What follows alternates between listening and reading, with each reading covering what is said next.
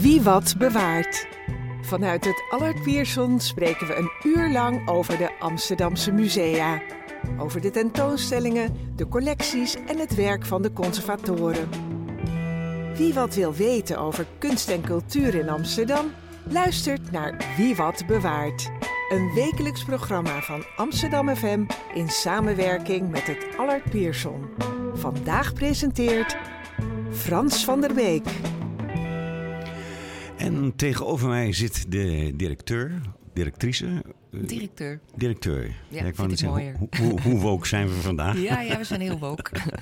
De directeur van het Rembrandthuis. Ja.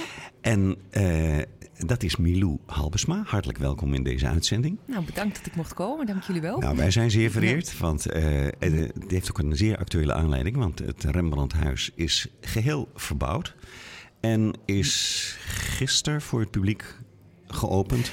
Eh, nee, we hadden gisteren... eh, ja, het is gisteren voor het publiek geopend. Precies. Ja, ja, en ja. eergisteren was het een officiële opening. Exact, ja, daar was ik even door in de war. Maar we hebben het eh eergisteren feestelijk geopend. Met een Amsterdamse avond. Zo, Eh, wat ontzettend fantastisch was. We hadden natuurlijk een mooi programma in de Zuiderkerk. eh, want het museum zelf is nog wat te klein voor zoveel gasten. En wat heel bijzonder is dat eh, burgemeester Femke Halsma eigenlijk ziek was die dag. Maar dat speciaal toch voor ons is gekomen. Dus nou, dat maakt het feest wel heel erg compleet. En dat werd ook enorm gewaardeerd door het nou, kan, publiek. kan me ja. En ze hield over zijn prachtige speech. Ja, wat, wat zei ze? Wat, Nou, wat, ze wat ging- viel je op? Nou, wat ze, ging heel, ze had zich duidelijk heel erg verdiept in het Rembrandthuis en in Rembrandt en de betekenis voor de stad. Eh, en dat verwoordde ze gewoon heel mooi. Eh, wat is dan de betekenis van Rembrandt voor de stad? Is dat even heel... Nou ja, kijk, wat zo mooi is, is dat deze stad eh, heeft natuurlijk is eigenlijk de woonplaats geweest van een van de allergrootste kunstenaars aller tijden, Ja. kunnen we toch wel zeggen. En ehm, wat zo bijzonder natuurlijk ook is, is dat er nog zoveel bewaard is van Rembrandt als je ogen daarvoor open gaan. Eh, nou, het Rembrandthuis, eh, ook natuurlijk heel erg bijzonder dat het er is. Het enige 17e eeuwse kunstenaarshuis van Nederland. Eigenlijk al van Europa, want je hebt eigenlijk in eh, Antwerpen heb je nog het Rubenshuis. Eh, hetzelfde, een huis waar gewoond en gewerkt is. Want dat, dat maakt het echt een kunstenaarshuis. Eh, dus ja, daarmee is het een unicum. Ik zeg altijd, eh, ja, nationaal erfgoed van wereldfaam. Ja, nu is het... de Rembrandthuis dateert Ja. van 1911. Ja, Maar Rembrandt woonde daar van 1639 tot 1658. ja, klopt. Wat is, in de tussen, wat is er tussen 1658 en 1911 met dat huis gebeurd? Heb je even?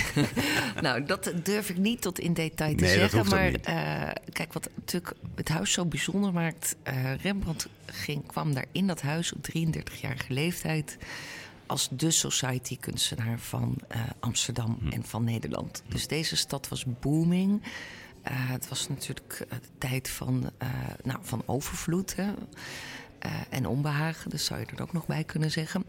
Eh, dus iedereen die maar enigszins ertoe deed, eh, een beetje geld had, liet zich portretteren door Rembrandt. Dus Rembrandt was eigenlijk een society schilder.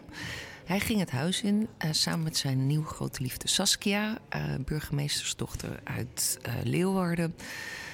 Succesvol. En 19 jaar later ging hij, eh, moest hij het huis failliet verlaten. Ja. Nou, en vervolgens is daar een hele reeks. eh, eerst is de hele inboedel verkocht. Eh, toen is het huis verkocht en toen is er een hele reeks bewoners geweest. Ik weet ze niet allemaal, maar ik heb hoorde bijvoorbeeld laatst heel erg leuk. het huis is ook nog een keer in tweeën gesplitst. Er heeft bijvoorbeeld ook nog een geheime synagoge in het huis gezeten. Ja? Eh, omdat eh, van een hele kleine afsplitsing weer binnen de Joodse gemeenschap. Dus ook het huis zelf heeft ook voor ons nog een hele bijzondere betekenis. Ja, ja. Waren er hele bijzondere bewoners? Nee, het waren kamerbewoners, eh, Gewoon, gewoon mensen. En, en toen is eigenlijk, en daar refereerde ook burgemeester Halsema nog naar. Toen is er eigenlijk onder leiding van Jozef Israëls, ook kunstenaar, dus kunstenaars redden het kunstenaarshuis, hoe mooi is dat? Was er op een gegeven moment sprake dat het huis misschien wel gesloopt zou kunnen eh, worden. En toen is er een actie opgestart vanuit Amsterdamse kunstenaars. En die hebben er eigenlijk voor gezorgd dat het huis gered is. Toen is het eh, verbouwd en in 1911 de Koningin Wilhelmina geopend. Aha, dus zo zit het. Ja, zo zit het. Ja, ja, en dat is vanaf 1911. Want Ja. Rembrandt is natuurlijk geen Amsterdammer. Hij is in Leiden geboren. Nee, klopt. Hij is in Leiden geboren, dus in Leiden zijn ze net zo trots. Eh Ja. daar hebben ze alleen één foutje gemaakt. Daar hebben ze het Rembrandthuis. Er staat gewoon echt, nou, ik hoop dat ik niemand beledigd, maar een behoorlijk lelijk jaren 70, 80 eh, huisje nu. Dus ze hebben daar gewoon niet het huis eh, bewaard, zoals Oh. wij. Er zijn wel nog allerlei plekken te bezichtigen in Leiden. Eh nou, en de Laakhal natuurlijk, Museum Laakhal met een prachtige Rembrandt-collectie ook. Dus ook de moeite waard om naartoe te gaan. Ehm, en wij hebben de mazzel dat het huis zo goed geconserveerd eh, is, omdat het dus, dus tijdig gered is. Want Rembrandt is eh, vanuit Leiden naar Amsterdam gegaan om heel even in de leer te gaan. eh, bij Pieter Lasman. Toen is hij weer teruggegaan naar Leiden en toen is hij, heeft zich definitief in Amsterdam gevestigd. Hij was gewoon geen reiziger. Nee, nee. Nu is het verbouwd. Ja, Waarom was dat nodig? Nou, het was op vele vlakken nodig. Het is eigenlijk een beetje zoals met je eigen huis. Dus je kijkt weer eens om je heen en je denkt, het wordt weer eens tijd. Nou, dat was bij ons eh, absoluut het geval. Ehm, en daarbij hadden wij de mazzel omdat we het kantoorpand naast ons eh, konden huren. De Uilenburg noemen wij dat, waar Hendrik eh Uilenburg, eh, ja, de kunsthandelaar, eh, waar Rembrandt ook in dienst is geweest een tijd. Daar zijn nu eh, stonden waren appartementen en dat hebben wij als kantoorpand kunnen inrichten. En daardoor kon het personeel vanuit het, wat nog in het Rembrandthuis zat, noodgedwongen, allemaal verhuizen naar dat kantoorpand. En daardoor konden wij, ja, ik, ik noem zeg maar, publieksruimte, of personeelsruimte is daardoor publieksruimte geworden. Dus En- eh, als je helemaal naar boven loopt, hebben we eigenlijk een hele extra verdieping erbij. Ook de zolders van Rembrandt. eh, en een nieuwe tentoonstellingszaal. Juist 30% Meer, erbij meer, ruimte. meer vloeroppervlakte. Ja, ja, ja, ja, ja. Ja, en dat is heel veel voor zo'n eh, toch relatief klein museum als wij. Zeker. Hoeveel bezoekers krijgen jullie per jaar ongeveer? Nou ja, dat is moeilijk te zeggen, want we hebben natuurlijk enorme klappen door corona Ja, gehad. ja. Eh, en daarmee ook financieel hele grote klappen. Dus het Rembrandthuis heeft het echt zwaar gehad. Ik kan het niet anders zeggen. Eh, maar wij hebben in hele goede tijden 270.000 bezoekers per jaar gehad. Eh, vorig jaar hebben, waren we natuurlijk niet helemaal open. Het eerste was nog een maandje dicht. Ja. En toen zijn we dicht gaan voor verbouwing. Maar we hadden toch bijna 160.000 bezoekers. Daar ben ik heel trots op. Waarvan een heel veel Amsterdammers ook leuk genoeg. Nou, je het zegt. eh, want de bedoeling is natuurlijk... Ja, ne- neem een slokje. Pardon. Ja. Eh, want ja, je, je gaat zware tijden door natuurlijk met al nou die... ja, eh, het is best druk. Maar ja, ja, met al die toestanden. is leuk toch? Ja. Nee, maar ik heb begrepen dat eh, de, de focus ligt ook op eh, eh, Amsterdammers. Nou ja, wat we Wat- eigenlijk hebben gezegd, we zaten met het eh, team bij elkaar. En ehm, kijk, het Rembrandthuis eh weet wel hoe we bezoekers moeten bereiken, internationale bezoekers. Maar op een gegeven moment word je er zo moe van dat je op ieder feestje of waar je ook maar bent zegt: Oh ja, leuk, het Rembrandthuis, daar fiets ik wel eens voorbij. Eigenlijk ben ik er nooit geweest. Of misschien een keer met school, een beetje waar het Anne Frankhuis eh, Oh ook ja. last van heeft. Ja. En wij dachten van ja, maar eigenlijk is het Rembrandthuis de allerbeste plek voor iedere Amsterdammer. En zeker voor ieder Amsterdams eh, kind, denk ik, schoolkind ook. Maar ook zeker voor volwassenen. Eigenlijk de plek waar de 17e eeuw zich voor jou opent. Want er zijn natuurlijk, het huis is eigenlijk een reconstructie van een huis van een rijk iemand in de 17e eeuw. En van een van de grootste kunstenaars. Dus je krijgt toegang tot de 17e eeuw. En je krijgt toegang tot de kunstgeschiedenis. En dat binnen een uurtje. Dus wij vinden dat we een heel goed aanbod hebben. En ik denk dat het ook zo belangrijk in deze tijd is dat je heel goed weet eh, nou, waar je vandaan komt en wat voor stad je vandaan komt. En eh, ik denk dat wij dat met het Rembrandthuis heel goed kunnen bieden. Je komt in feite op bezoek bij Rembrandt, alleen hij is er zelf niet meer. Ja, nou mooi dat je dat zegt. Dankjewel. Dat is precies wat we willen. Ah, Eh, wij willen eigenlijk dat mensen het gevoel hebben dat ze Rembrandt echt leren kennen. En waarom leer je iemand kennen? Je staat in zijn keuken, je staat bij zijn bed, je staat in zijn woonkamer, maar ook in zijn atelier. Waar nog steeds hetzelfde licht eh, naar binnen schijnt, wat ook in de 17e eeuw naar binnen scheen. En daar heeft hij toch het grootste deel van zijn meesterwerken gemaakt. Dus ja, dat noemen wij dan toch heilige grond. Maar ook de ateliers van zijn leerlingen. Als je door de Amsterdamse pijp fietst, Govert de Flink, Ferdinand Bol... eh, allemaal, hebben allemaal bij Rembrandt gestudeerd. Hij had echt een van de allersuccesvolste eh, kunstopleidingen van de stad. ja, want in feite is eh, een museumbezoek tegenwoordig beleving. Nou, het vanaf naar welk museum je gaat. Eh, maar wat wij, eh, waar wij wel heel erg op hebben ingezet, omdat wij natuurlijk laagdrempelig zijn, Ehm, en je een aantal dingen ook gewoon mag aanraken. Uh, en we hebben gemerkt dat het publiek het allerleukste eigenlijk vindt, is de schilderworkshops. Dus waarmee je demonstraties, waarmee je ziet hoe Rembrandt in die tijd verf maakte. En de etsworkshops, uh, waar mensen ook zelf aan de etspers kunnen draaien. En ook zien hoe de etstechniek van Rembrandt werkte. Want daar was hij ook een groot, daar was in heel veel dingen een grootmeester. Ja, ja, ja. Maar ook daarin en je merkt, of een jong, oud, het maakt niet uit. Ik heb zelf ook die Eds-workshops gedaan. Het verdiept echt je kennis, want opeens snap je de techniek. Opeens snap je waarom alles omgekeerd is. Opeens begrijp je hoe je dat kunt veranderen. Dus een ets wordt gemaakt in verschillende staten, zoals dat heet. Dus verschillende drukken. Je maakt zelf meerdere drukken. Dan zie je ook hoe je kunt afwisselen met licht en donker. Je kunt er nog iets bij tekenen. En opeens ga je heel anders naar die werken van Rembrandt kijken. Nou, en dat gun ik eigenlijk iedereen. Dus je hoeft geen kunstgeschiedenis te hebben gestudeerd. Je hoeft niet heel honderd opleidingen te hebben gedaan. Het gaat gewoon heel diep terug naar je gevoel. Maar ik weet zeker, als je bij ons bent geweest en je gaat daarna naar het Rijksmuseum, dat je je gewoon ook veel meer thuis voelt. Omdat je heel even bij Rembrandt thuis bent geweest. Maar je wordt ook zelf een heel klein beetje kunstenaar? Ja, echt, uh, ik had er zelf ook last van. Je komt eruit met je ads. Dan werk je in het Rembrandthuis. Uh, dus ik kan echt wel uh, mijn eigen prestaties gewoon zien in de... Nou, dat heeft dus niet zoveel waarde. En toch heb ik hem opgehangen. Want je bent heel trots als een kind. Ja, ja, ja. ja. Dus, en ik denk, dat, dat, dat gun ik echt iedereen. Ja. Dus ja, wie de kans krijgt, doe het. Want het is oprecht heel erg leuk. Is dat een idee van jezelf? Nee, de, eigenlijk was het uh, altijd al. Uh, hadden we die workshops, maar ze waren uh, niet iedere dag. Oh. En toen hebben we nagedacht van, nou, wat willen we nou eigenlijk bieden als we weer open gaan? Los van een heel mooi, nou ja, verfrist museum, alles mooi opnieuw ingericht, uitgelicht. Dat er eigenlijk willen we altijd dat er schilderworkshops en etsworkshops zijn. dus we hebben vroeger duurde het allemaal wat langer en nu kun je eigenlijk iedere dag tussen 11 en 3 is er ieder kwartier een schilderdemonstratie, een schilder, een verfdemonstratie, excuus, en een uh, workshop. Dus je, je kunt gewoon naar binnen en het gewoon doen. En als je dan denkt, ik wil nog echt een keer leren etsen, dan kun je altijd een etsworkshop nog boeken. Maar dat moet je wel even van tevoren doen. Ja, ja. En het is gewoon het ons goud, denk ik. We zijn er gewoon een museum van doen. Mm, heel goed. Ja. Het accent ligt nu ook meer op de familie. Rembrandt. Ja. Kreeg ik de indruk. Ja, absoluut. We hebben het verhaal van Rembrandt nog persoonlijker gemaakt.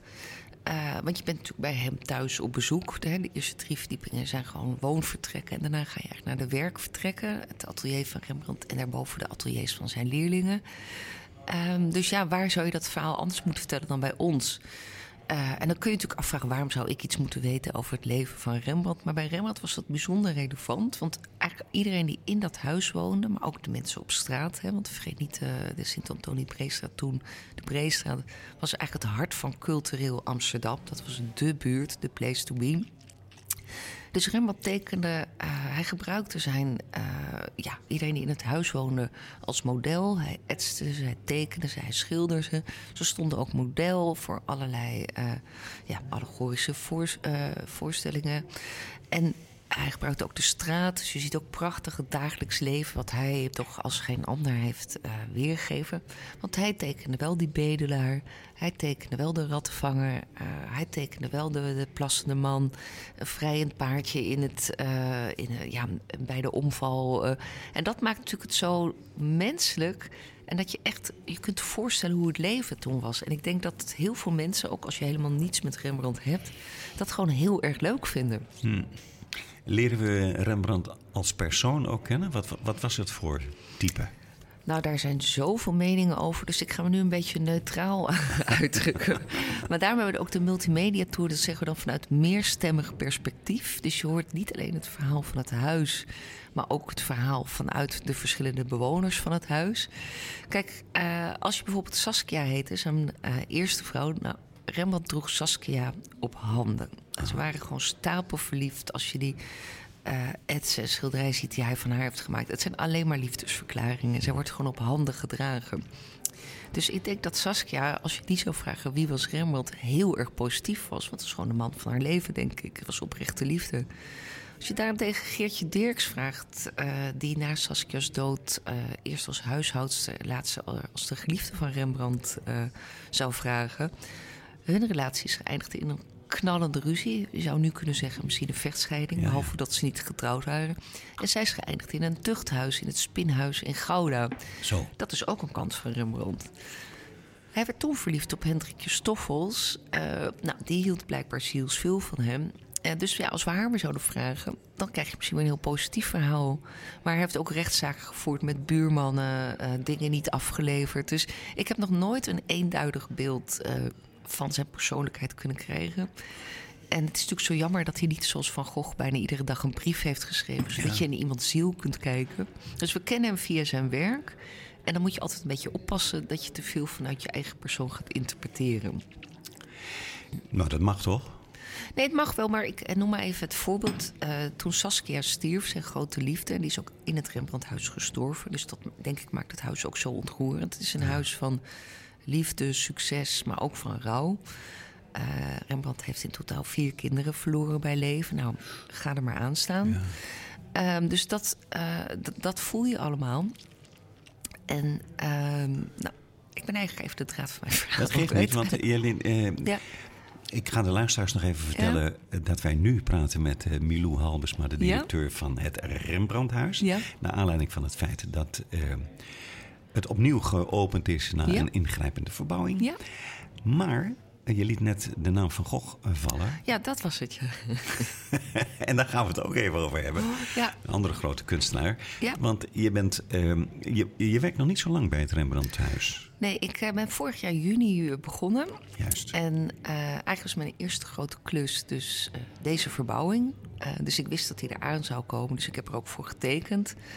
Uh, maar ja, toch is het heel spannend om in een museum wat je nog niet zo goed kent, uh, een collectie die je ook nog niet zo goed kent, en een team wat je nog niet zo goed kent, om dat toch te gaan doen. Mm-hmm. Maar nou heb ik het mazzel, uh, we zijn een klein museum en ook een klein team. Er werken 30 mensen bij ons. En we hebben gewoon de afgelopen 4,5 maand de tijd van de verbouwing gewoon dag en nacht gewerkt. Ik kan het niet aardiger zeggen. Dus misschien dat het daarom ook wat schor klinkt nu. Maar, Neem een slokje water. Ja, maar het was uh, ja, geweldig om te doen en het resultaat is ook heel mooi geworden. Dus ik ben heel blij. Ja, dat kan me Echt, voorstellen. heel hier trots. Hier ja. zit een, een, een, blije directeur.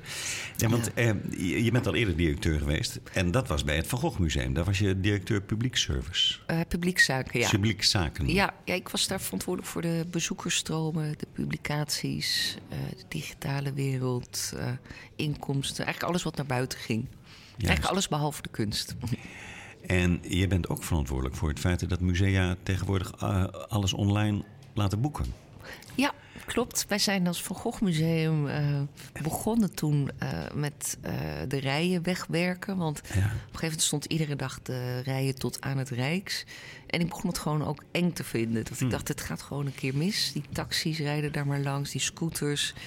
En uh, al die mensen die er maar stonden. En toen zijn we begonnen uh, met het team daar van... nou, laten we eens kijken of we gewoon geen mee meer hoeven te verkopen.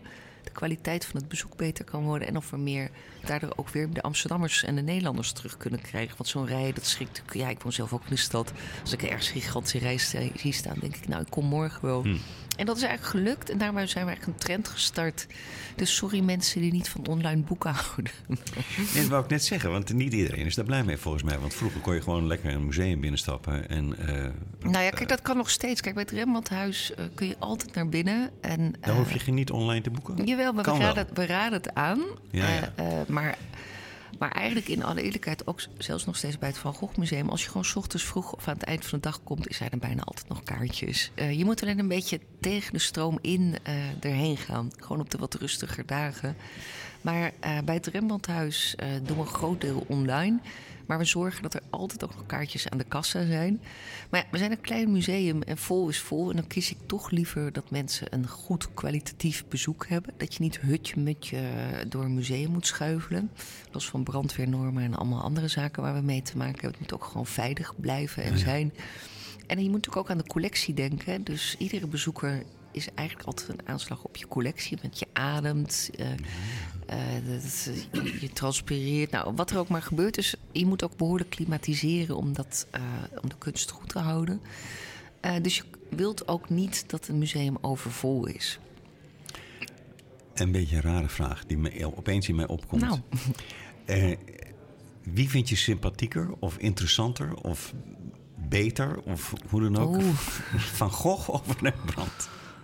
Ja, dat, Ja, dat is een onmogelijke dat vraag. is voor mij echt Nee, een onmogelijke vraag. Ja, en eh, ja, ik moet ook zeggen, kijk, wat het leuke is, ehm, wat ik het mooie vind van dat ik van het Van Gogh Museum naar het Rembrandthuis heb kunnen gaan.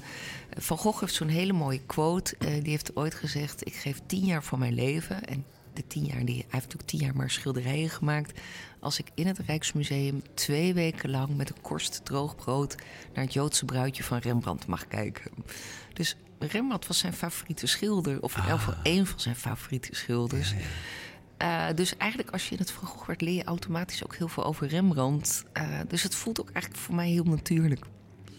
Een soort symbiose of hoe moet ik het... eh, Nou, niet symbiose, maar ik denk dat iedere kunstenaar in Nederland zich moet verhouden. En of je er nou van houdt of niet van het werk. Je, als je op de kunstacademie zit en je denkt, ik wil kunstenaar worden, dan zul je op de een je moeten verhouden eh, ten opzichte van Van Gogh en Rembrandt. Eh, met je werk, met de inhoud, met hoe, eh, hoe jouw werk daarin past in die hele traditie. En in alle eerlijkheid, ja, kijk, Rembrandt is gewoon een van de allergrootste, een van de allereerste. En ja, daarna zijn ook nog heel veel goede kunstenaars geweest. Ook Van Gogh. Ja, ja, ja. ja. Ja, Eh, woon je zelf in Amsterdam? ja al heel lang. Ben je, ben je ook een Amsterdamse? Eh, nou, mijn familie komt oorspronkelijk wel uit Amsterdam. Mijn eh groot, overgrootouders hadden een fourniturenwinkeltje, zoals dat toen heette, in de Smitstraat in Amsterdam-Oost. Ah. En toen is de familie eh, la- naar Friesland gegaan. Halbesma, Dus, hè? Halbesma, dus Ja. dat is die kant van mij. Volgens mij ook een hele goede banketbakker in Leeuwarden. Klopt. Ja, dat is een hele verre familie van mij. Ah. eh, dus eh, nou, leuk om te horen. En eh, ja, toen ben ik op een gegeven moment gaan in Amsterdam gaan studeren en nooit meer teruggegaan. Nee, nee. Wat is, wat, je- bent dat kunstpad ingeslagen?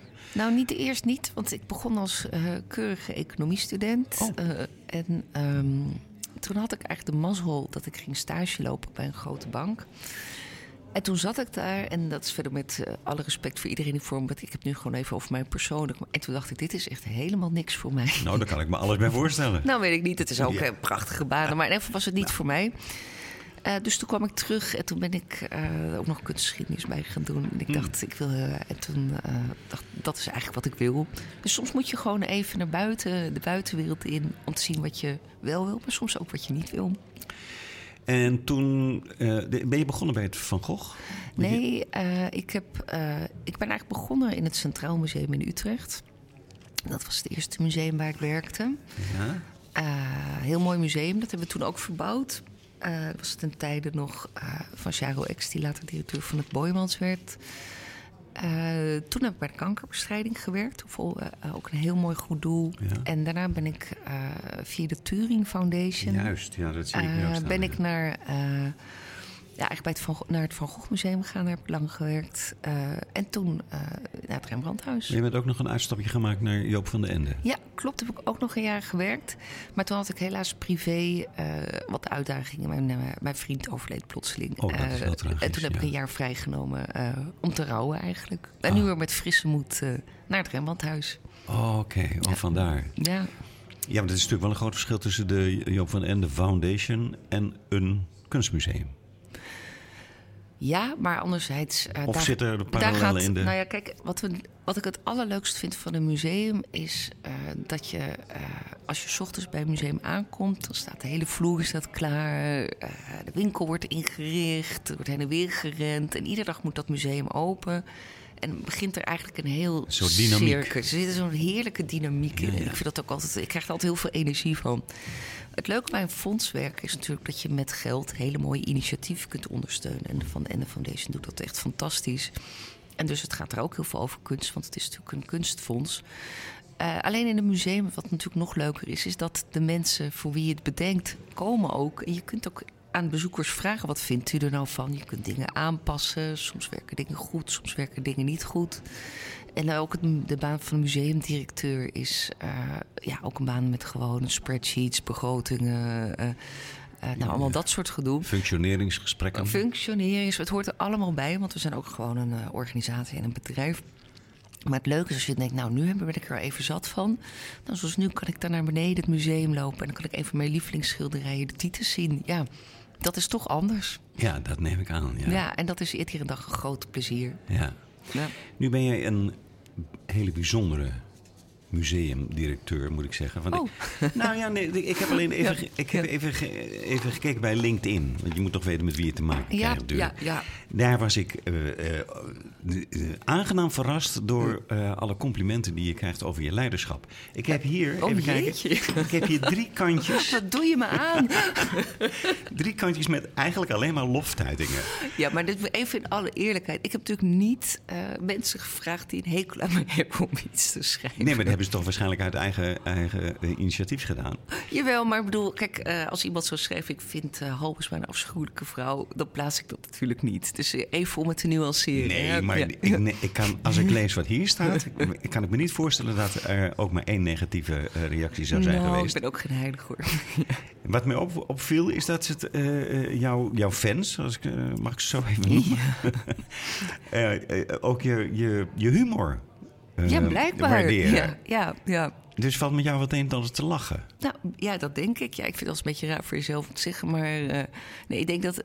Ik heb niet alleen maar goede eigenschappen... maar ik denk wel een van mijn goede eigenschappen... is dat ik wel een beetje Amsterdamse humor ook heb. Eh, en de kunstwereld is natuurlijk ook een wereld... waar mensen slim en ad rem zijn. Eh, nou, die humor, daar hou ik wel van. Dus eh, we hebben vaak wel heel veel lol. Ja, ja. Nou, eh, eh, ik ben niet zo'n fan van Amsterdamse humor, moet ik zeggen. Maar dat is natuurlijk persoonlijk. Nee. Omdat, A, hebben Amsterdammers een hele grote bek. Ja, maar dat vind ik leuk. Oké. En, eh, en hun humor is over het algemeen eh, afzeiken. Ja, maar het is wel afzeiken, liefdevol afzeiken. Ik vind altijd als je bijna van een Amsterdammer, zeg maar, als je een beetje beledigd wordt of een bijnaam krijgt, dan houden ze meestal toch wel van je. Dus ik moet maar ge- geef maar even een voorbeeld. Ik, nou ja, mijn ogen worden steeds slechter, dus ik word ook een dagje ouder. Dus ik had mijn, eh, ik heb mijn allergrootste letters in mijn WhatsApp staan. En dan stond er zo iemand achter me en zei: Nou, jij geeft ook niet om je privacy, hè? En dat soort ja, ja. opmerkingen, dan kan ik de hele dag alweer om lachen. Dat vind ik geweldig. Ja, ja, ja. Eh, ik, ik citeer even, mag wel even. Mag wel even hè? Eh, Jo- Jort Slingerland, die, Ja. ken, die ken je. Ja, die werkt nog steeds in het Van Gogh Oh, Museum. oké. Ja. Nou, wat, wat, wat hij zegt over jou, dat je een strategische manager en teambuilder in één bent. Dat is Milou. Ik heb vanaf 2013 meer dan zes jaar lang mogen werken in het team van Milou bij het Van Gogh Museum. Eh, en zowel vakinhoudelijk, dus marketing, communicatie, maar ook als manager heb ik in deze periode heel veel van Milou geleerd. Ik ga nog even door, want het is... Ik, eh, ik, val, ik, voel me even heel ongemakkelijk. Ja, eh, dat begrijp ik, maar ik, ik, vond Ja. het, ik vond ik denk, Ja. dit moet de luisteraar ook weten Oh, van jou. jeetje. Nou, oké. Milou is niet alleen een vakkundige en inhoudelijk sterk opgeleide manager, ook smeet ze hechte teams met een eenduidige visie en plannen van aanpak. Binnen sterke krachtenvelden met veel verschillende stakeholders en belangen haalt ze de visie, plannen en ideeën goed voor het voetlicht.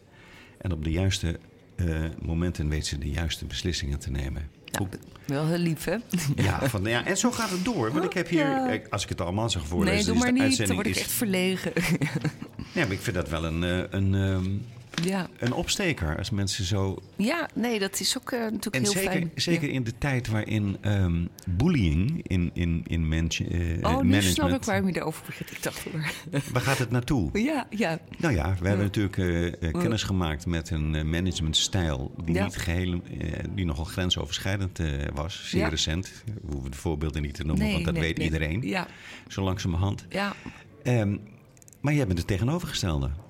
Nou, ik denk ja. eh, nee, ik, ik, dat wil ik wel zijn. Ik, ik denk zelf, wat ik het allerleukste vind zelf. eh, om nou even het voorbeeld van Jort. Sorry Jort, we gaan het even over jou hebben. Die werkte eerst in de kassa.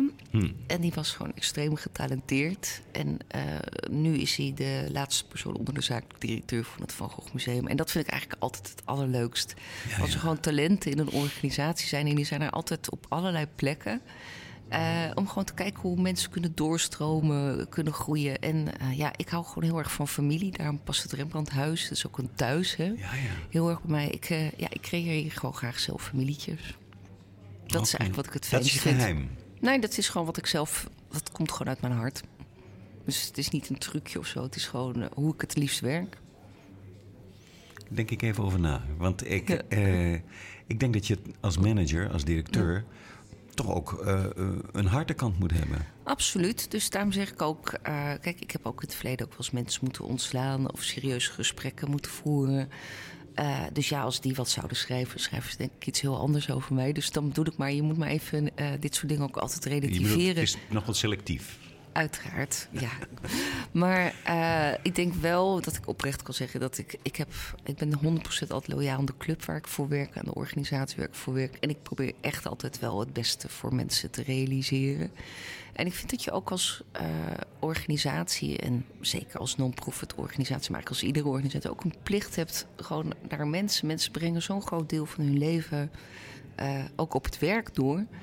Uh, dus dan moet je ook zorgen dat het een beetje leuk is, dat je je kunt ontwikkelen. Maar het is ook werk, soms moeten dingen gewoon gebeuren. Ja, ik doe ook heel vaak klussen. Dat ik denk, nou, ik zou eigenlijk ook wel iets anders willen doen. Uh, en zo werkt het. Zoals?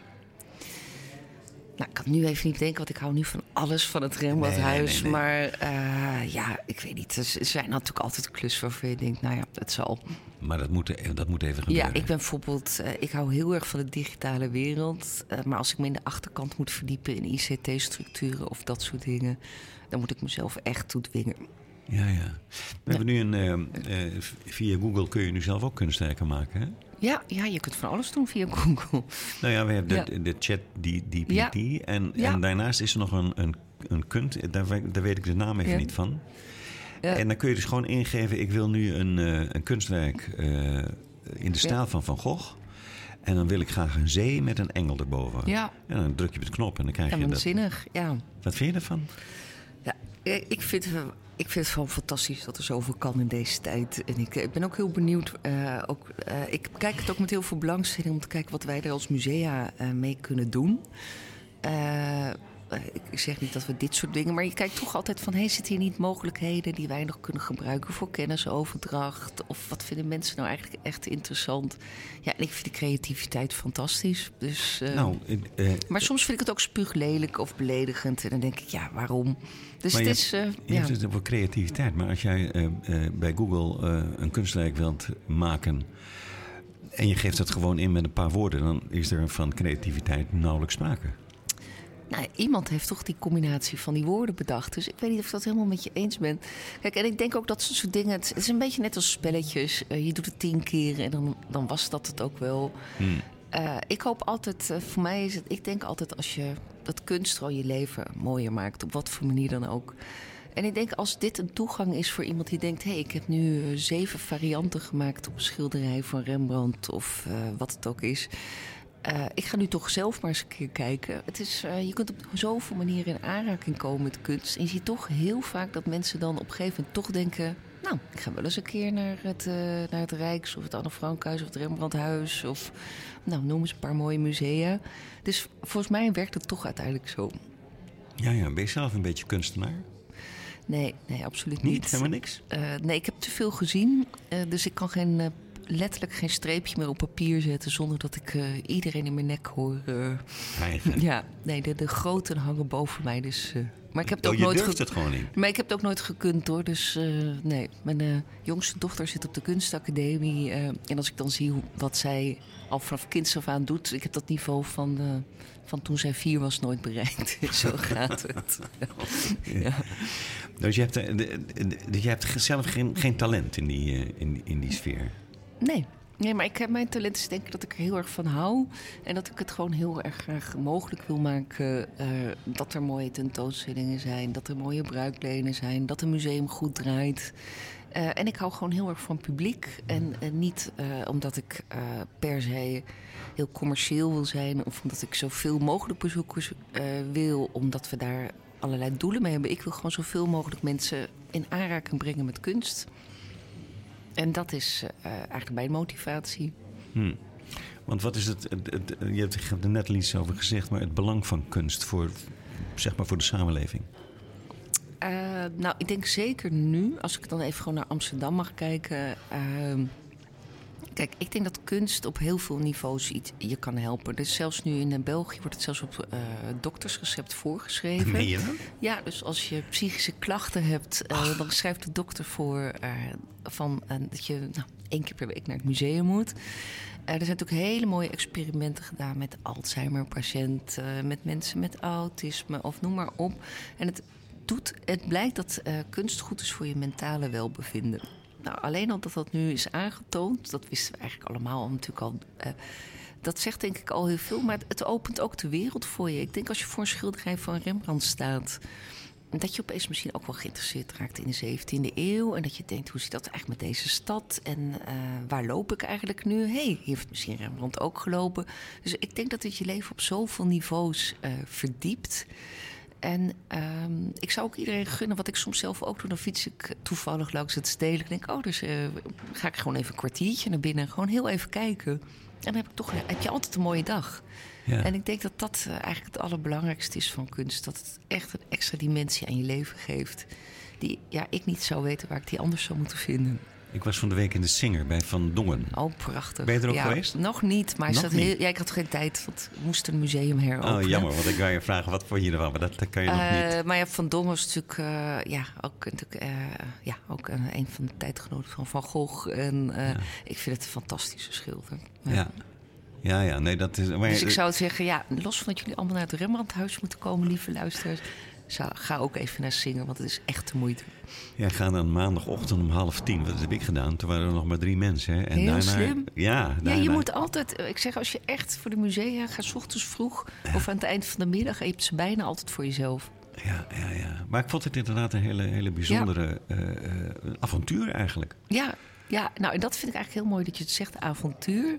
Ik denk dat een uh, museumbezoek is eigenlijk een avontuur in je hoofd. Uh, en dat is natuurlijk zo bijzonder. Dat vind ik bijvoorbeeld ook zo bijzonder van Rembrandt. Want uh, de kunstenaars in zijn tijd maakten vaak, dat heet dan de Grand Tour. Ja. Dus je ging naar Italië, je ging oudheden bekijken, je ging kathedralen bekijken. Maar Rembrandt had gewoon genoeg aan zijn hoofd, wat er zich in zijn hoofd was. Had genoeg aan zijn verzameling rariteiten. Uh, en uh, bijzondere voorwerpen. Maar had ook genoeg aan de mensen in zijn straat, de bewoners in zijn huis. Uh, dus hij reisde eigenlijk ook in zijn hoofd. Ja, ja. En dat is eigenlijk zo mooi, want als je ziet wat er uit, uit dat hoofd allemaal is gekomen en wat hij allemaal kon. Hij, hij, hij kwam ook vaak. Ik, kom in, ik woon in Diemen. Oh, leuk. Ja. En daar kwam hij ook vaak, Rembrandt. Ja, ja nee. Ik heb er zelfs nog overwogen om een soort, om een soort pad, het Rembrandtpad van, van, van het Rembrandthuis naar Diemen. Nou, graag. Help ons mee. Te maken. Want het leek mij leuk dat je, de, dat je Rembrandt ja. volgt in zijn. Uh, ja. Uh, waar hij dan langs liep ja. en zo. Nou, wij, wij zijn er ook over aan het denken. Dus misschien moeten we daar nog eens over doorpraten. Dat want het is natuurlijk fantastisch. En dat geeft ook weer zo mooi aan waarom dat persoonlijke leven dus van Rembrandt uh, belangrijk is. Rembrandt is heel veel gaan wandelen in de tijd dat Saskia ziek was. Hmm. en naar haar dood. Nou, dat is natuurlijk ook een hele logische uh, reactie uh, als je. Uh, ja, als je verdrietig bent, dan wil je vaak je hoofd leegmaken, de rust in de natuur in. dus daar, zo zie je dat er toch altijd weer die relatie bij Rembrandt is tussen dat persoonlijke leven en onze interpretatie ervan. en dus wat je weer terugziet in zijn werk. En dat is nou precies wat ik bedoel met waarom het zo bijzonder is om zo'n huis te bezoeken. Uh, waarmee je ook denkt: hé, hey, oh, maar dat was die periode toen hij uh, toen zoveel buiten was. Nu snap ik ook waarom hij daar buiten was. En nu, ja, ja. je moet ook oppassen dat je alles gaat interpreteren op een bepaalde manier. Maar dat je ook naar bepaalde werken kijkt. Nou, ik zie wel dat dit misschien niet de vrolijkste periode in zijn leven was. Ja, en zo verdiep je dus ook weer je kennis. Nou, hij ontroert nogal. Ja, vind ik wel. Mij wel. Ja, nou, ik denk heel veel mensen. Anders dan hetzelfde in feite met bij, bij Vermeer. Ja, maar het is ook echt ontroerend. We hebben nu uh, een prachtige bruikleen. Uh, die hangt drie maanden. Dus, Kom gauw uh, kijken. Ja, nou ja, ik zeg het alleen maar. Het is een van mijn lievelingsschilderijen van Rembrandt, de Titus. Waar het Ach, schilderij ja. waar hij zijn zoon heeft geschilderd. Dat is inderdaad. En daar zie je hem zo Prachtig. op zijn lezenaar, zoals dat zo mooi ouderwets heet, lessenaar zeggen we nu. Uh, daar zit hij en dan zie je hem met die prachtige krullen en die donkere, dro uh, dromerige ogen. Ja. En dan weer de genialiteit van Rembrandt dat hij daar geen witte puntjes in heeft gezet. Dus die ogen zijn helemaal donker, dus je ziet niet waar hij naar kijkt. Dus daardoor wordt zijn blik heel dromerig. Waardoor je, en dat is natuurlijk de kracht van Rembrandt, je kunt altijd een relatie aangaan met degene die hij heeft afgebeeld. Dus uh, je kan echt, je voelt bij Rembrandt, als je dan voor dat schilderij staat, voel je de liefde tussen vader en zoon. Want Titus is natuurlijk opgegroeid in het huis. Hij is geboren bij ons in het huis. Uh, zijn vader maakte boven al die meesterwerken. Misschien hoopte Rembrandt wel dat hij hem zou opvolgen. Want je ziet, uh, Titus ook heeft in zijn hand een soort... Een pen of zo, een ja. pen en misschien wat, uh, nog wat inkt. Dus je zou kunnen zeggen, is hij nu aan het schrijven of aan het tekenen? Nou, ik denk aan het tekenen. Want ik denk, misschien was zijn vader wel bezig hem op te leiden. Nou, we weten ook dat Titus wel eens wat werk heeft gemaakt. Maar uiteindelijk is hij de kunsthandel van zijn vader gaan runnen. Dus daar zat blijkbaar meer zijn talent. Maar hoe is dat dan om de zoon te zijn van een van de grootste kunstenaars aller tijden? En dan zie je dus hoe mooi die relatie was tussen die twee. Want het is ook alleen maar liefde in dat schilderij. Liefde tussen ja. vader en zoon. En dat is denk ik ook wat we. Nou, daar ben ik eigenlijk best wel trots op. We hebben ook bij dat schilderij uh, een multimedia tour gemaakt. Maar op, die kun je op drie verschillende niveaus beluisteren. Dus we hebben één gewoon hele mooie kunsthistorisch. Uh, dat je gewoon kunsthistorisch kijkt. Van, nou, de lichtinval en dit zie je. En zo werkt het. Maar we hebben ook een meer psychologisch verhaal. Dus over de vader en de zoon. En de relatie tussen Rembrandt en Titus. De echtgenoot. En de echtgenoot natuurlijk. Uh, hè, en nou, die later ook uh, natuurlijk is overle overleden. En dan heb je vervolgens, en we nog als derde hebben we ook nog muziek. En dan kun je weer kiezen uit ateliergeluiden, 17e eeuwse muziek. Of wat dan tegenwoordig heel hip heet brown noise. En dat is eigenlijk de, ja, de ultieme muziek om je heel erg goed te concentreren. En zo kun je dus zelf ook helemaal kijken, afhankelijk van je stemming, hoe je naar het schilderij wilt kijken. Maar je kunt ook zeggen, we hebben er helemaal geen zin in. En dan kijk je gewoon zelf. Dat mag natuurlijk ook. Maar als je die, als je die geluiden wilt horen, dat, dat audio... Dat zit in de multimedia tour. Oh, is, oh, en die krijgt iedere bezoeker gratis uh, als je bij ons in het museum komt. Oh, Oké. Okay. En dat maakt het wel echt heel bijzonder. En we hebben ook de... Titus hangt uh, in het uh, nieuwe deel van het. we hebben het oude deel noemen wij het dan, dat is het Rembrandthuis. En dan hebben we de tentoonstellingsvleugel. En we hebben de Titus bewust in de tentoonstellingsvleugel gehangen, omdat daar ook een hele bijzondere tentoonstelling op dit moment is. De Amerikaanse Peck Collection uit het Eckland Museum in North Carolina. Dat zijn allemaal tekeningen, waarvan vijf van Rembrandt. allemaal 17e-eeuwse tekeningen die eigenlijk nog nooit in Nederland getoond zijn. En tussen al die tekeningen, wat natuurlijk ook weer het idioom van Rembrandt uh, is als schilder, hangt dan heel mooi uh, die Titus. Hmm. Dus dan ben je helemaal de juiste sferen, zou je ambiance. kunnen zeggen. Ambiance. Ja. En dan kun je daarna genieten van de Titus. Dus ja, als je van uh, Rembrandt houdt, is dit nu al een hele goede tijd om te komen. Heel goed. Nou ja, ik ben ervan overtuigd dat, het, dat ja. iedereen gaat komen. Hoeveel werken van Rembrandt hebben jullie in? Nou, wij hebben, uh, we hebben iets van 300 etsen en tekeningen. En wij hebben niet één schilderij van Rembrandt in onze collectie. Dus daar moet ik bruik lenen. Oké. Okay. Ja, want uh, het Rembrandthuis zelf uh, heeft... ja, alle schilderijen zijn verkocht. Wat misschien even nog leuk is voor de luisteraars om uit te leggen. Eigenlijk kwam het Rembrandthuis een exacte 17e-eeuwse reconstructie is... van hoe Rembrandt daar heeft gewoond, gewerkt en geleefd is uh, ja, uh, zijn, uh, zijn ongeluk is onze mazzel. Hij is natuurlijk failliet gegaan 19 jaar nadat hij dat huis verliet. En dat faillissement, wat een faillissement met zich meebrengt, brengt, is dat de curator per kamer vastlegt wat er is. Want dat moest allemaal verkocht worden om de schulden van Rembrandt af te betalen. Dus wij weten vanuit de keuken, we hebben ook het boek, uh, het origineel ligt in het gemeentearchief, maar wij hebben een facsimile, dus een kopie daarvan. En wij weten dus per ruimte tot en met het laatste lepeltje wat ah. er in dat huis is geweest. Ah, okay. Dus alles in het huis uh, is uh, een exacte reconstructie. En dat bedoel ik niet dat het nep is, want het is bijna allemaal uit de 17e eeuw. We hebben een paar echte voorwerpen van Rembrandt. Maar door eigenlijk dat faillissement weten we per kamer uh, wat daar stond, op welke manier het stond. dat kun je ook aan de hand weer van tekeningen en schilderijen reconstrueren. En daarom is het huis ook zo authentiek en zo waarheidsgetrouw gereconstrueerd. Ja, ja. En toen hebben we daarna later nog de mazzel gehad... Uh, dat toen we de binnenplaats van het uh, Rembrandthuis uh, verbouwden... toen is de beerput, dus de, de wc van Rembrandt, opengebroken. En daarin hebben we allemaal een aantal potjes gevonden. Dus die hebben we nu ook mooi opgesteld. Maar ook pijpjes, dus van die rookpijpjes... Ja. En wij hebben nog nooit een tekening. Want iemand heeft natuurlijk heel veel zelfportretten gemaakt. Maar nog nooit eentje met zo'n pijpje in zijn mond. En denk, was zij nu gewoon een stiekeme roker?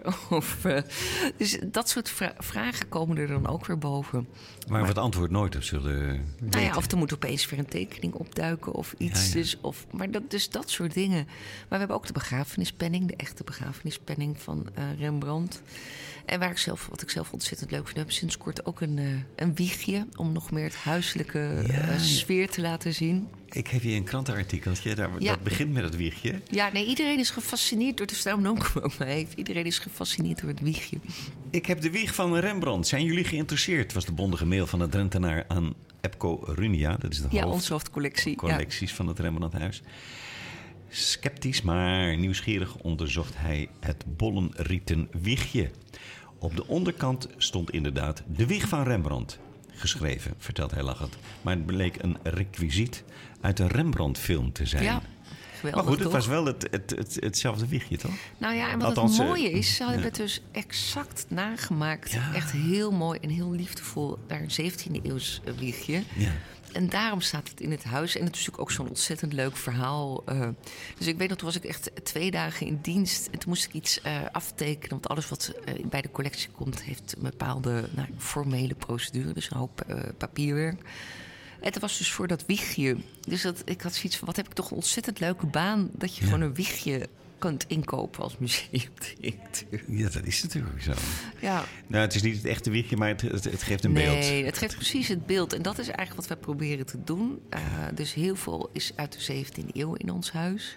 Dus ook als je helemaal niet van kunst houdt... Uh, hoe leuk is het om te zien hoe mensen in de 17e eeuw leefden. Hè, dat is natuurlijk ook de, een mooie kant van ons museum.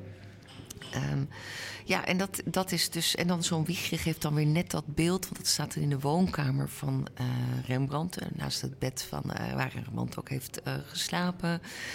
waar Saskia ook Titus heeft gekregen. Waar nu weer het schilderij van hangt. Bed ook waar Saskia is overleden. nou, zo zit bij alles een verhaal. Ja. En dat zie je dan weer terug in zo'n schilderij. En dat is nou net zo mooi aan ons Rembrandthuis. Ja. Hoeveel schilderijen van Rembrandt zijn er gestolen? Geen idee. Weet dat, ik niet. Nee, nee, nee, dat zou ik niet durven zeggen. Nee dat, nee. dat lijkt me ook wel interessant om te weten. Maar goed, dat is, ja. uh, dat is niet bekend. Wat, nee, uh, nee, weet ik niet. Nee. nee, nee. Nou, dan gaan we dat nog eens een keertje nee, uitzoeken. Ik denk dat misschien iemand van het Rijksmuseum dat wel zou weten. Daar ja, zitten ja. natuurlijk echt enorme specialisten. Dus, uh, en wat mij ook intrigeert is, want je had het net over zijn faillissement. Hoe kan een, een zo succesvol kunstenaar failliet gaan? Ja, dat fascineert mij ook enorm. Ik begrijp het eigenlijk nog steeds niet. Ik kan het wel een aantal verklaringen noemen. Uh, maar als je ziet hoe succesvol en commercieel hij ook was. Want hij was natuurlijk eigenlijk gewoon een marketeer. Hè? Hij was ja, gewoon ja. iemand die heel goed was in zelfpromotie. Want eigenlijk, hij was toen begonnen met het maken van die uh, ads. Maar het mooie van een ads is, je kunt er wel 100, 200, ja, 300 van drukken. Uh, dus hij maakte dus ook in allemaal periodes van zijn leven. Uh, maar dat waren gewoon eigen reclamefoldertjes van kijk hoe goed ik kan tekenen. Dus kom uw portret bij mij laten maken. Ja, geweldig toch? En die waren ook tot diep in Europa ook verspreid. Dus zo kwam hij letterlijk aan zijn klandizie. Dus hè, nu, nu, nu zit je bij de radio, maar toen deed je dat op die manier. Uh, nou, en dat is natuurlijk een hele bijzondere manier van, ja, van werken, denk ik. Maar, en, en toen vervolgens... Was hij een dus big heel, spender of zo? Heel populair geworden. Hij had ook dus allemaal leerlingen. En die betaalden ook allemaal voor studiegeld. Dus zoals je nu naar, een, nou, naar de universiteit nog een opleiding doet, een MBA of zo, dat is zo 50.000 euro. Nou, zoveel moest je ook zo. ongeveer betalen om bij Rembrandt te mogen studeren. En dan was hij nog super slim, want heel veel werken signeerde hij ook. Dus daar was ook altijd heel veel discussie en nog steeds over wat is nou een Rembrandt en wat is nou een werk van een uh, leerling van Rembrandt. Dus ja, eigenlijk kun je bijna niet voorstellen hoe hij het voor elkaar heeft gekregen om failliet te gaan. Om toch nog failliet te gaan. Om toch nog failliet te gaan. Maar er zijn er een paar verklaringen die we hebben. ervan benieuwd. is zijn eh, verzamelwoede. Want Ah. hij was dus niet alleen, hij maakte niet alleen kunst, hij verzamelde ook kunst als een gek. Nou, al die schilderijen zijn verkocht bij zijn eh faillissement. Hij had ook heel veel werk van tijdgenoten. Dat deden bijna alle kunstenaars dat. Want het waren in die tijd ook geen musea. Dus je ging bij elkaar op bezoek ook eh, om te kijken. Maar hij had dus ook, in die kamer is er ook in het eh Rembrandthuis... dat is eigenlijk een van mijn favoriete kamers... daar zie je het hele rariteitenkabinet, noemen wij dat nu. Ja. Maar dat is echt de kunstverzameling van Rembrandt. Alle voorwerpen die hem inspireren. Dat gaat van een opgezette krokodil tot een indianentooi... tot een, ehm, nou, noem eens iets, een... eh, ja, een Japanse helm, eh, een beeld van Een Homerus. wonder, wonderkammer? Een wonderkamer. Een Ja, echte ja. wonderkamer. Dus een hele mooie kamer. Met allemaal voorwerpen eh, die in die tijd, toen Amsterdam heel succesvol was en er heel veel overzeese eh, ja, handel was. Eh, helaas ook in mens, maar dus ook in heel veel eh, voorwerpen. En die voorwerpen die werden heel vaak door zeelieden meegenomen, want dat was een hele goede bijhandel. Ja. Dus je nam dan een opgezet, je nam een dier mee of je nam een schelp mee. Eh, dus Maar zijn dit de originele van de Rembrandt? Of, of is dat, het zijn, ook allemaal weer. Allemaal, nee, het zijn geen replica's, ze komen wel uit die tijd. Dus we zeggen altijd: het had van Rembrandt kunnen zijn. Ja, ja. Ja, en mensen wisten natuurlijk ook niks. Hè. Je hebt ook hele mooie beelden van hoe eerst een leeuw werd geschilderd. eh, en daarna toen dus de eerste leeuw in, eh, in Nederland kwam. Een opgezet dier. Dat opeens mensen wisten hoe een leeuw eruit zag. Daarvoor waren het allemaal interpretaties. En mensen deden elkaar maar een naam. Ja, ja, ja, ja, ja. Dus daarom geeft het ook zoveel waarde. Maar je ziet ook heel veel van die voorwerpen weer terugkomen op de schilderijen van Rembrandt. Ben jij nu klaar met het museum? Want je hebt nu de ver- verbouwing geregeld. Ja. Het, het, het, het werk is voltooid. Nou ja, ik ben een Wat ambitieuze, ambitieuze museumdirecteur.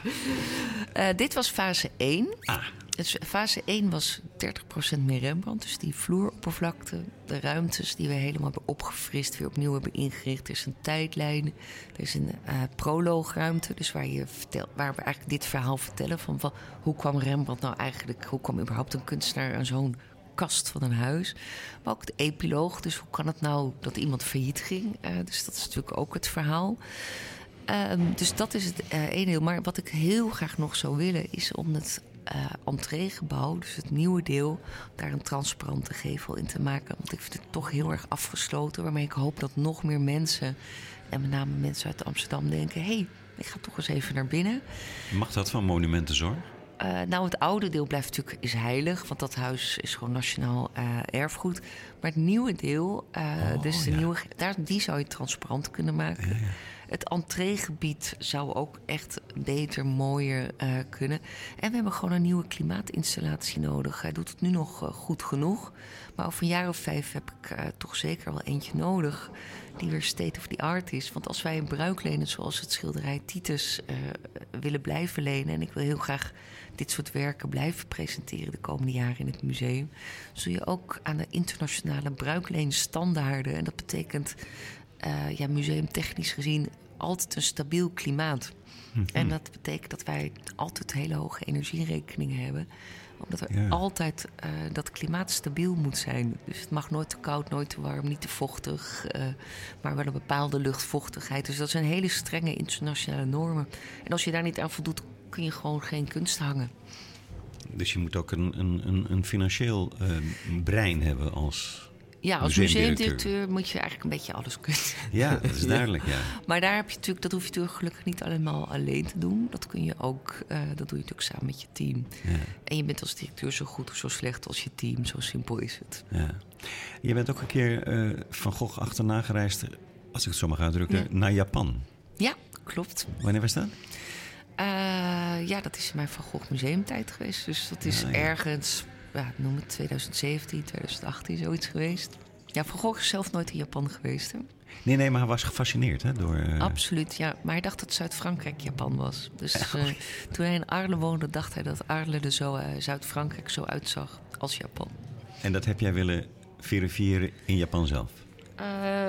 Nou nee, het was meer dat Japanners houden heel erg van Van Gogh. Ja. Maar Japanners houden ook heel erg van Rembrandt. Ja. Uh, dus dat betekent dat, uh, ja, zeker als je natuurlijk, uh, dat, wat we vaak proberen als museum, je maakt de tentoonstellingen hier voor, nou, voor de mensen hier. Maar heel vaak heb je dan ook contacten met musea wereldwijd. En die willen dan zeggen soms, nou deze tentoonstelling vinden we zo mooi, die willen we ook wel bij ons laten zien. Hm. En dat is voor ons natuurlijk een prachtige manier om weer mensen te bereiken, maar ook om een beetje geld te verdienen. Ja, dus het is eigenlijk een beetje geld met al die uh, energierekening heb je heel veel geld nee, nodig. klopt. En uh, we zijn ook heel zwaar getroffen door corona, dus uh, ja. we hebben nog wel wat in te halen. Is het de bedoeling dat je ook in bruikleen, hè, je doet het nu met Titus, ja. maar dat je dat ook met andere werken van Rembrandt gaat doen? Ja, absoluut. Dus we zijn in gesprek met het Rijksmuseum, natuurlijk een van de grootste Rembrandt-collecties, maar zo zijn er veel meer. Uh, en ik ben eigenlijk altijd op zoek naar intieme werken, zoals ik dat noem, die passen in het huis. En het liefst ook die in het huis gemaakt zijn. Ja, ja. Zodat je, uh, dat voor de bezoeker altijd heel duidelijk is uh, waarom het Rembrandthuis zo'n ja, magische plek is. Ik kan het niet anders zeggen. Nou, ik ben er geweest, dus ik, ik kan dat beamen. Ja, het is echt magie als je daar bent. Je, je, stapt echt de wereld in van de 17e eeuw, maar ook de wereld van Rembrandt. Maar is het, uh, we hadden het aan het begin van de, uh, van de uitzending over die bezoekersstromen, die ja. jij uh, zelf op ingenieuze wijze in goede banen hebt geleid. Ja. Maar in zo'n klein museum buitelen de mensen niet over elkaar heen langs al die trapjes en ja, als je het niet reguleert wel. Dus kijk, ik snap heel goed dat mensen zich irriteren dat ze een kaartje moeten uh, reserveren. Ik ben zelf ook zo dat ik liefst overal uh, naar binnen ga. Spontaan binnenstap, ja. Maar uh, als het druk is en straks komt het hoogseizoen er weer aan. Kijk, nu is het niet zo druk in de musea, maar straks als de keukenhof weer open gaat, dan komen de toeristen weer. Ja. Ehm, dus dan wordt het gewoon drukker. Uh, en als je dan niet reguleert in, de, in deze tijd, in deze stad, uh, dan sta je uren in de rij of je staat hutje-mutje in het museum. En bij ons is het gewoon heel simpel, maximaal 250 mensen tegelijk binnen. En dan uh, als het vol is, is het bezoeker erin, bezoeker eruit. Ja. En dat is vervelend als je moet wachten, maar als je binnen bent, kun je wel heel rustig door het museum lopen. Uh, want ja, wat heb je eraan als je met z'n allen. Nou, als je, ik heb soms, soms, als je in Italië in een museum bent, dat je echt bijna niet eens kunt omdraaien. Los van dat ik het heel gevaarlijk vind. Ja. Uh, en onprettig, kun je ook bijna niks zien. En als bij ons iemand binnen is, dan wil ik ook dat je heel rustig kunt kijken, de multimedia tool kunt doen. Als je nog eens een vraag hebt, een ads workshop kunt volgen, dat je dan ook een goed museumbezoek hebt. Nou, nou ik, en uh, daarom moet je reserveren. Ik begrijp het helemaal. Gelukkig.